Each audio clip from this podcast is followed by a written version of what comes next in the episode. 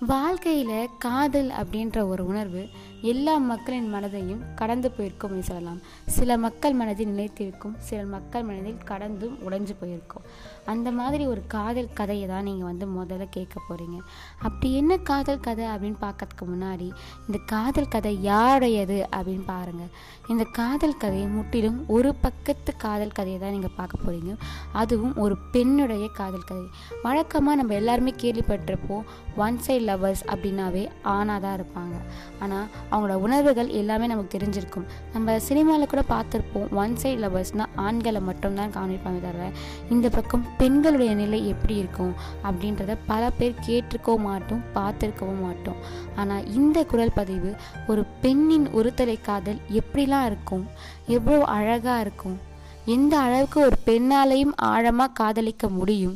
அந்த பெண்ணுக்கு பணம் மட்டும் முக்கியம் அல்ல அன்பு மட்டும்தான் முக்கியம் அப்படின்றத இந்த குரல் பதிவு மூலயமா நீங்கள் கடைசியில் தெரிய வருவீங்க. அதே மாதிரி இந்த குரல் பதிவை தொடர்ந்து கேளுவாங்க. இந்த கதையை நீங்களும் பார்க்கலாம். முதல்ல இந்த கதையோட முக்கிய பாயிண்ட் என்ன அப்படின்னு பார்த்தீங்கன்னா நம்ம ஹீரோயினி தான். ஸோ அவங்க பேர் என்ன அப்படின்னு பார்த்தீங்கன்னா தமிழ்.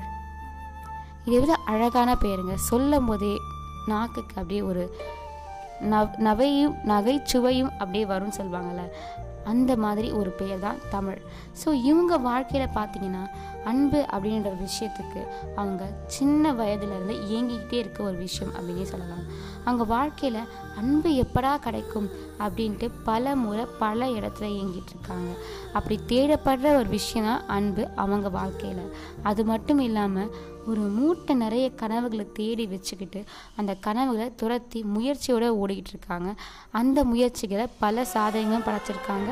அந்த சாதனைக்கு நடுவே பூத்த ஒரு அழகிய காதல் கதையை தான் இனி வர எபிசோட்ஸ் நம்ம பார்க்க போகிறோம் so stay tune with RJ Kanmani